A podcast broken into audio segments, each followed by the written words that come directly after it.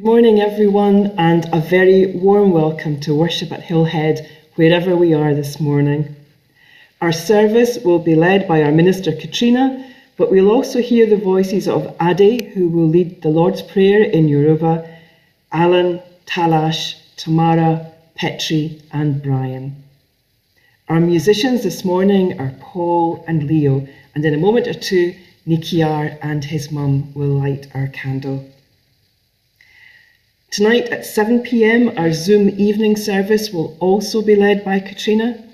This will be a service for One World Week, and you may like to have a candle ready to light during this evening service.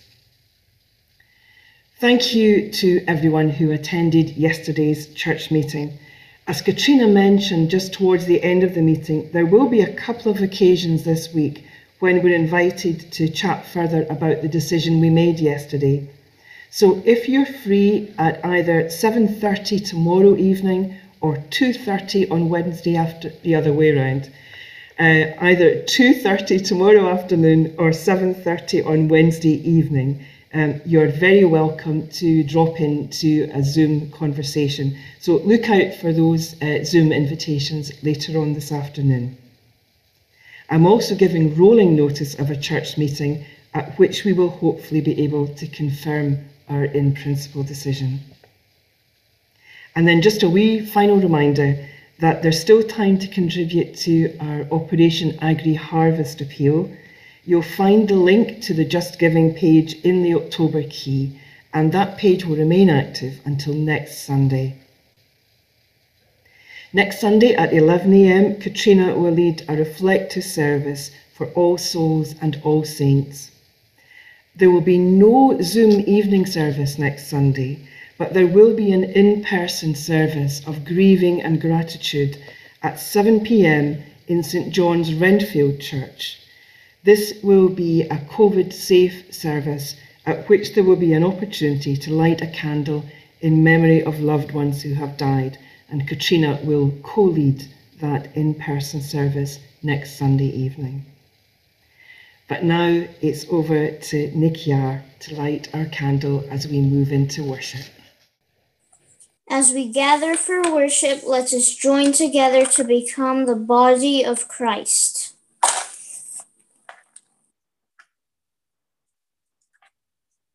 Christ is the light that lights our way.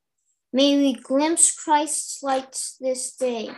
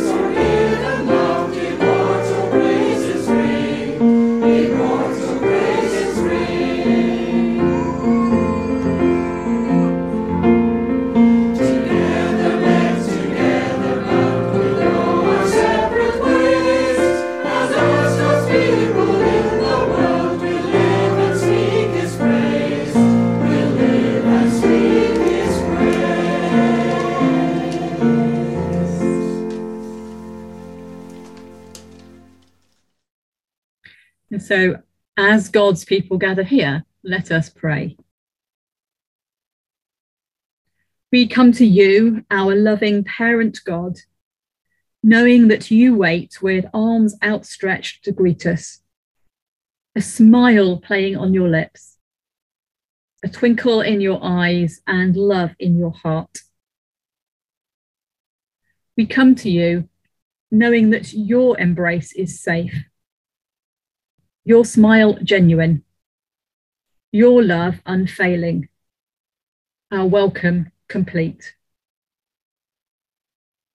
In a world where fear roams freely, where hate quietly stalks, where mistrust and distrust are fueled by disappointment and abuse of power, it is so easy for us to become less than you desire us to be, hiding our true selves lest we be rejected, staying silent in case we are rebuked, avoiding conflict at all cost. As we rest in the security of your presence, as we reflect on stories of people that inspire and encourage us, and as we listen for your voice in Scripture. May we discover again our unique worth as your children, to dream new dreams, grasp new visions, and so be emboldened to live more fully for you and in the service of our neighbours. This we pray in the name of our brother Jesus. Amen. bàbá wa ọ̀run kí a bọ̀wọ̀ fún orúkọ rẹ kí ìjọba rẹ dé. Ìfẹ́ tìrẹ ni kí a ṣe ní ayé bí wọ́n ti ń ṣe ní ọ̀run. Fún wa lóúnjẹ ọjọ́ wa lónìí. Dárí ẹ̀ṣẹ̀ wa jì wá. Bí a ti ń dárí ẹ̀ṣẹ̀ wọn tó ṣẹ̀ wọ́n jì wọ́n. Má fà wá sínú ìdánwò. Jọ̀ọ́ gbà wá lọ́wọ́ bìlísì torí ìjọba ń tìrẹ agbára ń tìrẹ ògo ń tìrẹ láéláé àmín.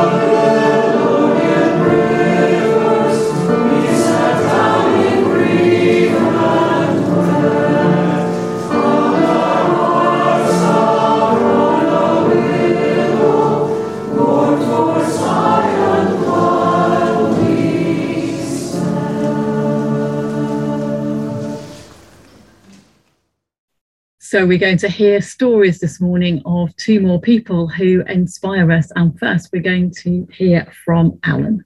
Thanks, Alan. Well, when the subject of inspirational people came up, the name Terry Waite came into my mind. I didn't know much of him until the 1980s when he hit the headlines at a time when he was an assistant to the Archbishop of Canterbury, who was then Robert Runcie, and was sent as an envoy to the Lebanon to try to secure the release of four British hostages. He had been assured a safe passage, but on arrival at Beirut, he was kidnapped, thrown into prison, and spent the next four years in solitary confinement. Unable to communicate, his family didn't know whether he was dead or alive until his final release after 1,763 days in captivity. On his release in 1991, he returned home and has spent his time helping in humanitarian and charitable causes, writing and lecturing. He helped found Hostages UK, now known as Hostages International, when, which provides support to hostages and their families. He has also been president of Emmaus UK, which helps the homeless and with which some of our members have been associated over the years. Despite this dreadful experience, Terry Waite did return to Beirut to reconcile with his, his captors, and in his own words, lay to rest the ghosts of his past. On another occasion, he appeared to travel, he offered to travel to Iran to negotiate on behalf of British sailors and Marines settled, seized in disputed waters. Now, I can't really follow this up, but the, the word, uh, I think the word offered suggests that he didn't go or wasn't allowed to go. However, he did make the offer. And in an interview, he stated once, if you are bitter, it will eat you up and do more damage to you than to the people who have hurt you. He is now 82 years of age and lives in Cheshire. And yes, I think he is inspirational indeed.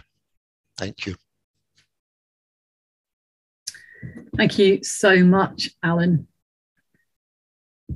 When Terry Waite was released from captivity. And when he flew back into the UK, one of the first things he did was to speak about a postcard that had reached him beyond all reasonable expectations whilst he was in captivity.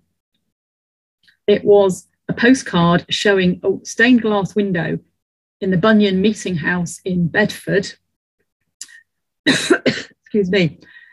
And he's, he talked about how he had received it and how he had committed to memory the name of the person who'd sent it to him, and also what it said on the back of the postcard. It said, We remember you, we will not forget you, we continue to pray for you and for all people detained around the world.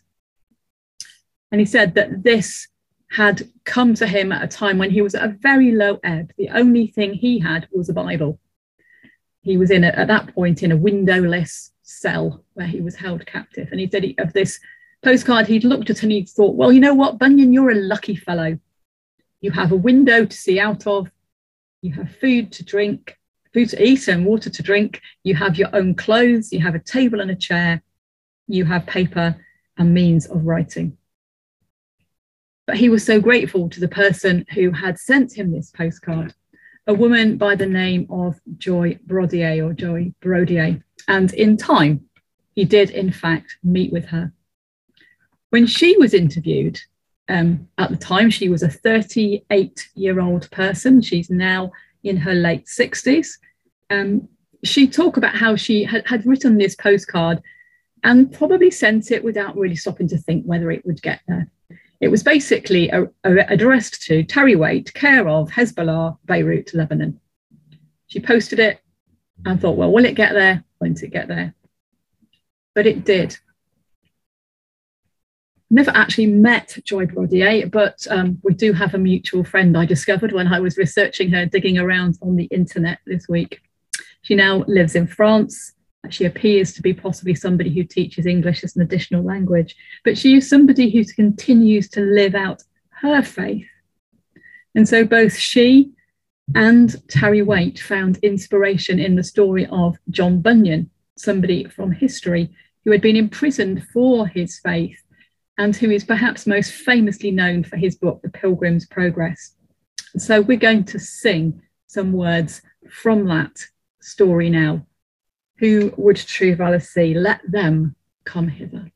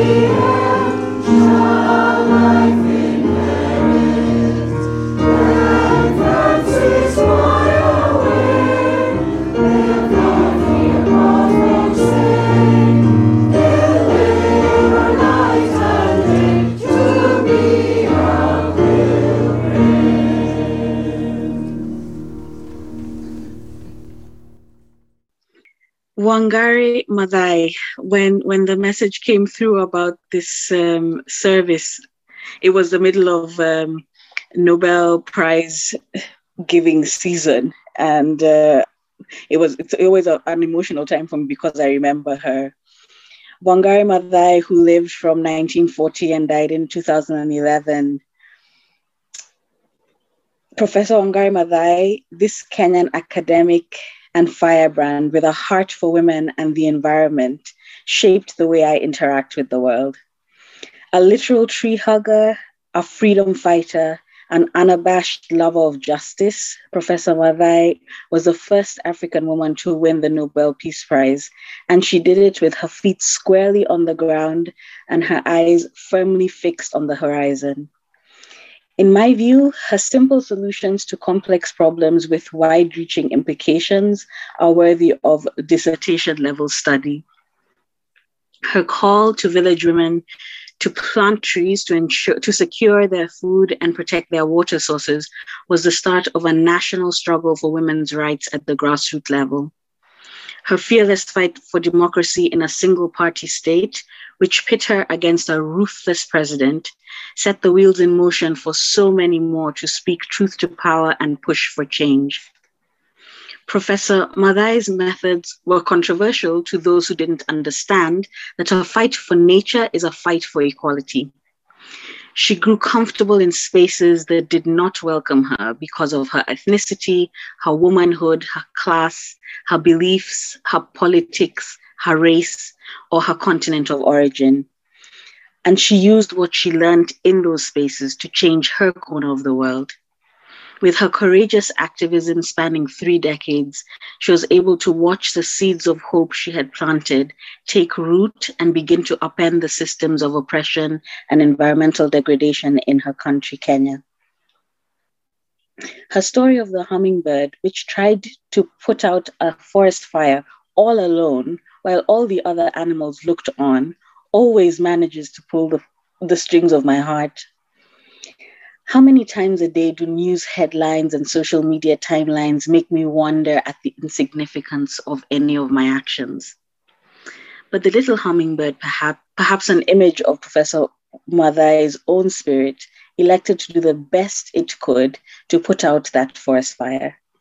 Perhaps sometimes succeeding isn't always as important as trying.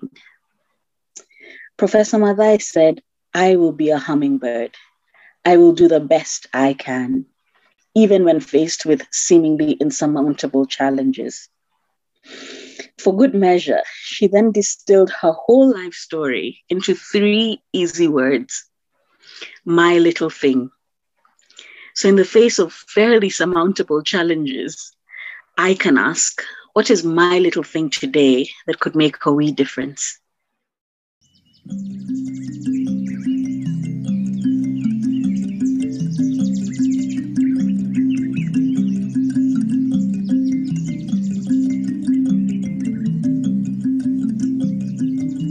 For generations, that mountain was the inspiration of our people.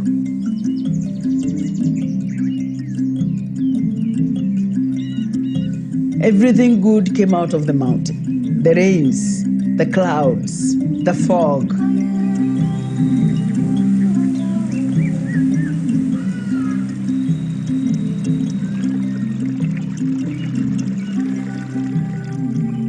I grew up in the countryside, and as a small young girl, there was a huge tree that was near our homestead, and next to our tree was a stream. My mother told me to not collect firewood from the fig tree by the stream. I said, Why? And she said, Because that tree is a tree of God. I didn't know what she was talking about. But I would run there and collect water for my mother. The stream actually came out of the ground, gushing up from the belly of the earth. Now, sometimes there would be thousands upon thousands of frog eggs. They are in black, they are brown, they are white, they're beautiful. I didn't know they were frog eggs. I would just see these beads, and I would put my little hands underneath and try to lift them in the belief that I could put them around my neck and decorate myself. And I would spend hours trying to lift them up. Here I am, and I am so small, and I'm playing with frog eggs and tadpoles. Between the fig tree and the stream, it was beautiful.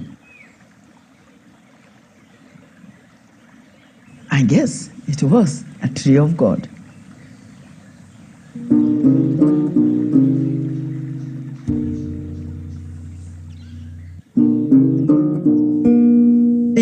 60s, I go back to the place I had grown up and I discover now the place of God was in a church. A stone building had been put up. That's where God was. So this tree no longer called for the respect, it no longer inspired awe, it no longer was protected. They had cut it. And sure enough, the stream had also disappeared. And if the stream dies, the frog eggs, the tadpoles, the frogs, and everything else that lived in those waters disappears. And we can no longer go there and fetch the water.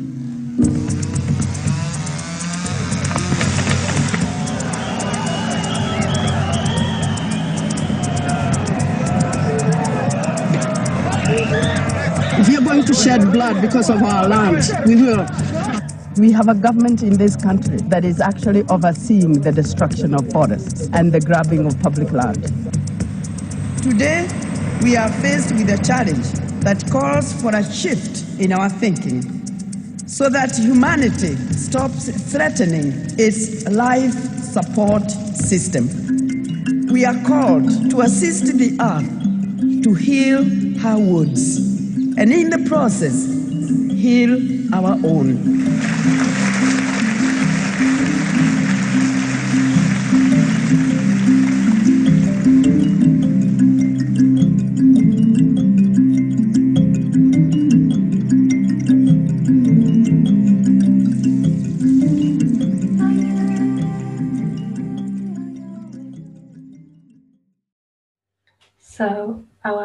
Reading from today, the first Bible reading comes from Luke chapter 12, verses 54 to 56 and 13, 6 to 9. Jesus said to the crowds, When you see a cloud rising in the west, you immediately say it is going to rain, and so it happens. And when you see the south wind blowing, you say, There will be scorching heat, and it happens. You hypocrites! You know how to interpret the appearance of earth and sky, but why do you not know how to interpret the present time? Then he told this parable.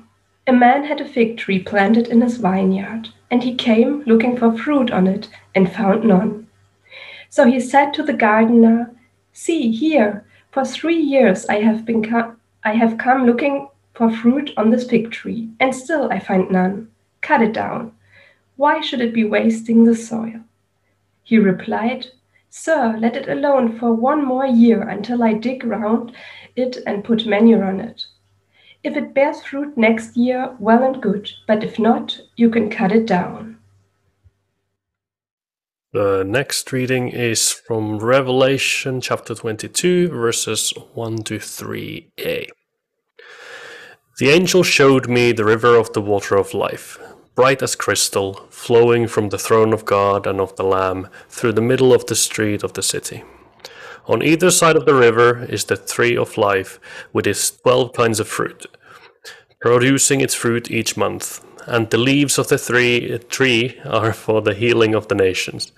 No longer will there be any curse, but the throne of God and of the Lamb will be in it, and his servants will worship him.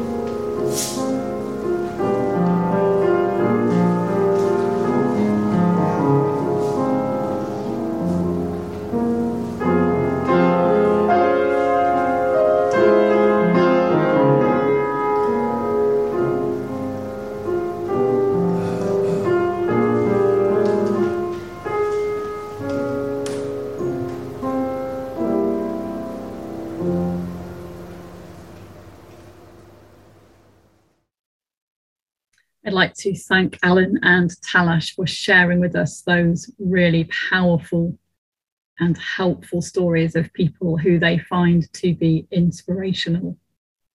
And then we have, by inference, uh, references to other people, including Joy Baudier and John Bunyan. There are so many ways we could go to look at the scriptures that we have heard, and I have written something down but I think I just want to say some words, not off the top of my head because I've done the work, but not what I wrote down. Each of these people had a hope, had a dream. Terry Waite hoped to be able to negotiate the release of captives, and to a degree, he was successful, but was then captured himself.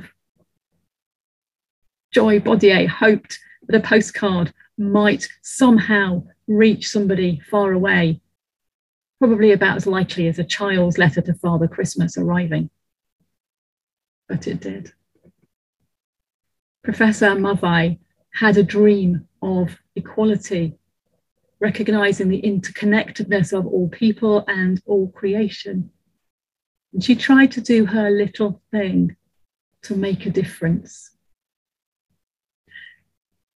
But we live in a broken world, don't we? A world where hopes and dreams and visions are so easily shattered and broken. a world characterized by something we perhaps don't like to say in our nice, kind of kind, compassionate worship. A world characterized by sin. Sin at an individual le- level for sure, but sin more particularly at an institutional or organizational level. Sin that says that people don't matter, that forests don't matter, that people are expendable, that, that things will go wrong. And it strikes me that the hopes and dreams and visions of many people of faith are constrained and limited by the reality that we live in a broken and disordered world. It doesn't mean for a microsecond that they got it wrong in their hopes and dreams. It just means that despite their best efforts, it didn't quite work out as they had hoped. The story of the fig tree, um, I must admit, it was the little clip from the story of Professor Maathai that prompted me to look at, at the fig tree story. I preached on that many, many moons ago, long before I came to Hillhead. And, and you would not believe that in a Bible commentary, you get a lesson in how to grow fig trees. Apparently, once you plant a fig tree, it takes three years before any fruit will appear. So there's patience there. And they would be planted in vineyards because they tend to spread out quite wide and would act as a kind of trellis, a natural trellis for the vines but with the bonus of maybe one day getting some fruit. If you were a devout Jew, the first three years of fruit you were not allowed to harvest. If you go away and read Leviticus, you just have to let the animals and the birds enjoy the first three years of the harvest. It's forbidden for people to have it. Only in the seventh year may you harvest it. So the story we heard, the person comes back at the first possible opportunity that there could be fruit, and there isn't. And he just says, Oh, well, forget it. And the gardener says, Can we give it one more go? Just one more year. We don't know how that story pans out. That's the, the mystery and the majesty of parables is they leave it for us to guess the ending so often. Was there fruit next year? Wasn't there fruit next year?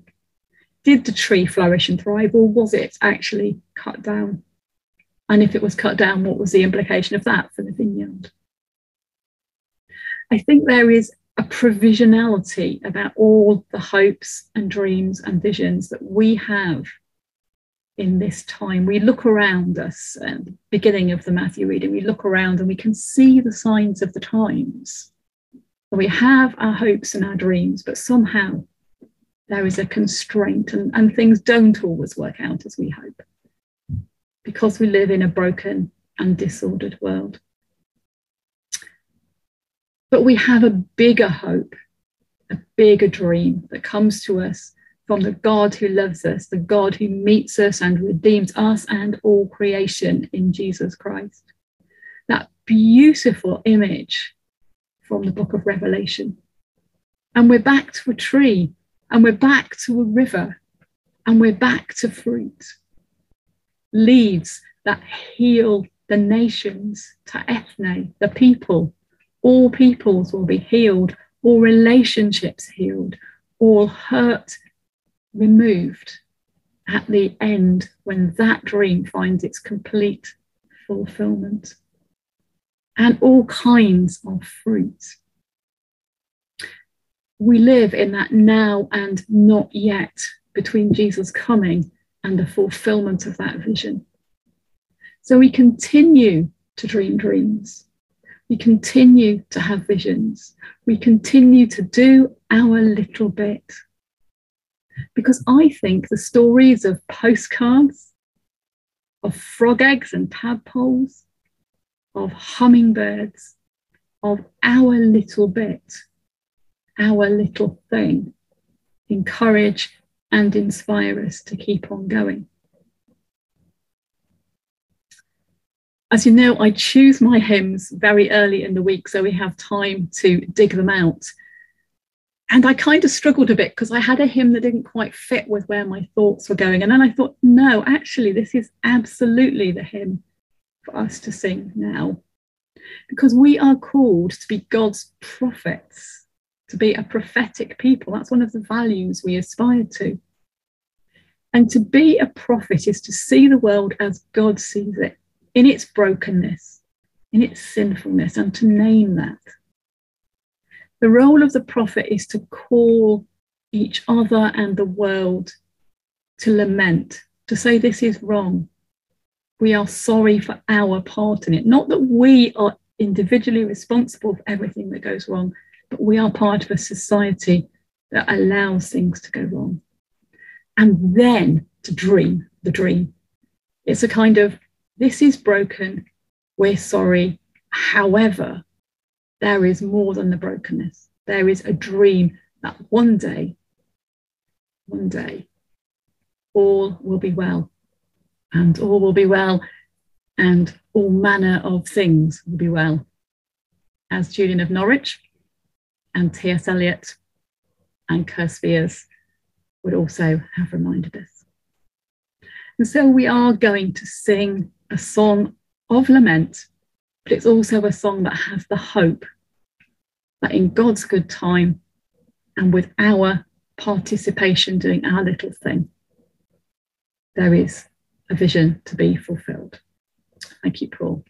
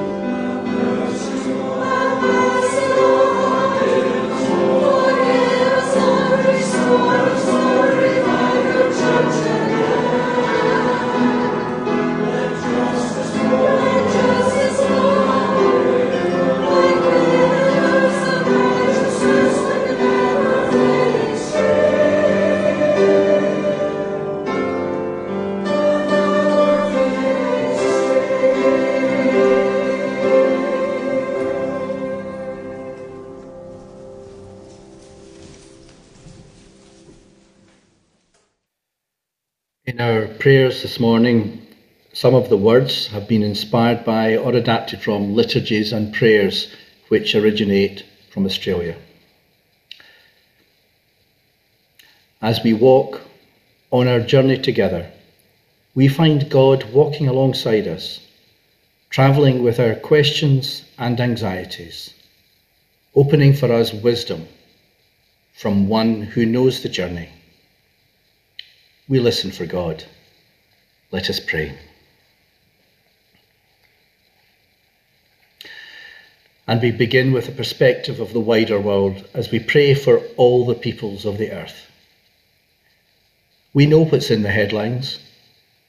We hear snippets and we catch glimpses of situations, good and bad, that never make the headlines. We know of local areas or specific topics because of our own special individual interests throughout the globe. And because of the international charities and organisations we support, or the parts of the world from which we come.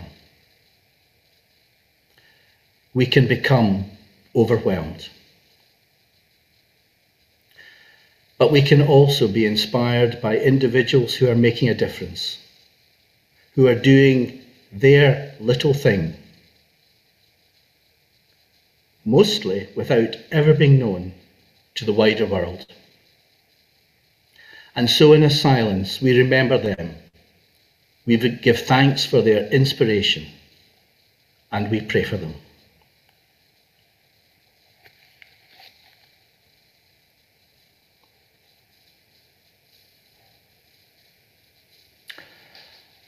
BMS World Mission provides a specific global focus for us here at Hillhead, and this week we're encouraged to give thanks for those who have come forward to serve overseas during the pandemic. We pray for those who have recently moved to their country of service and for those in training. We're encouraged to pray for skilled and qualified people to come forward to serve in a number of vacant senior leadership roles within the BMS partner organisation in Afghanistan. And we're encouraged to pray for the upcoming Explore Day on the 6th of November, where people can learn more about serving with BMS.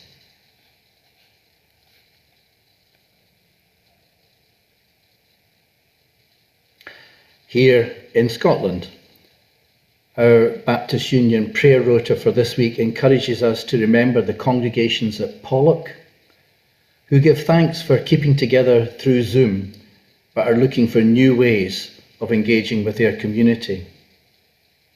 At Port Portlethen, concerned that over the last year they have lost the momentum that they had gained in the last couple of years, but grateful that the core of their congregation is in steady fellowship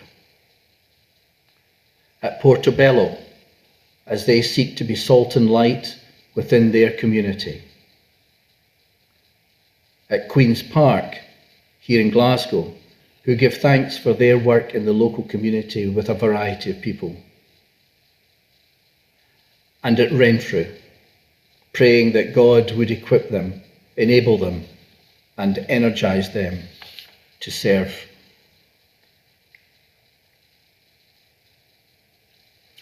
and for ourselves here at Hillhead. Our prayer rota for this week encourages us to remember Jeff and Carol, Caris, Fiona and Donnie, Barbara and Ken, Edith F., Esan and Anis, Paul F., and Lily.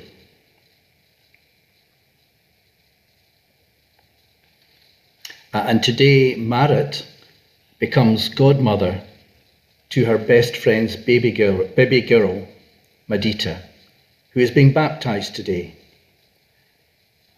Marit asks us to please pray for strength and patience for her family and that Madita might grow up as part of a loving congregation in Leipzig in Germany. And for our Hillhead community as a whole.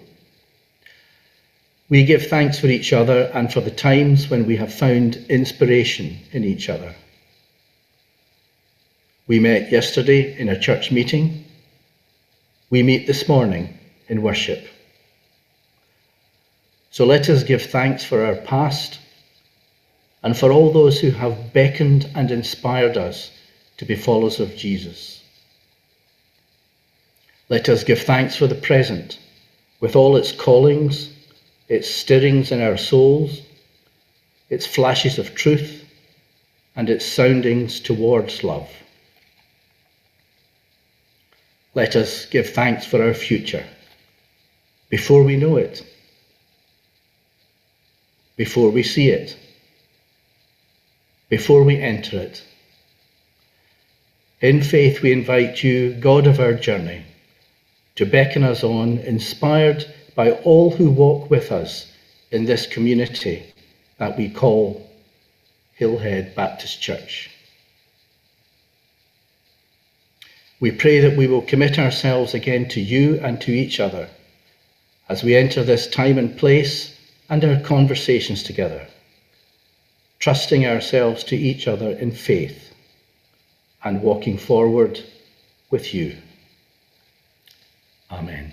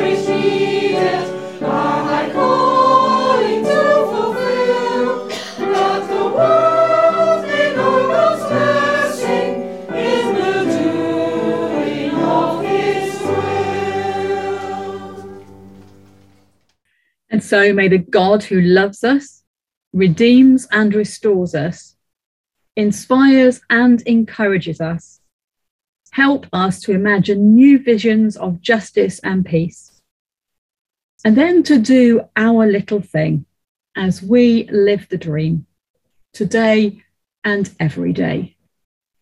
Amen.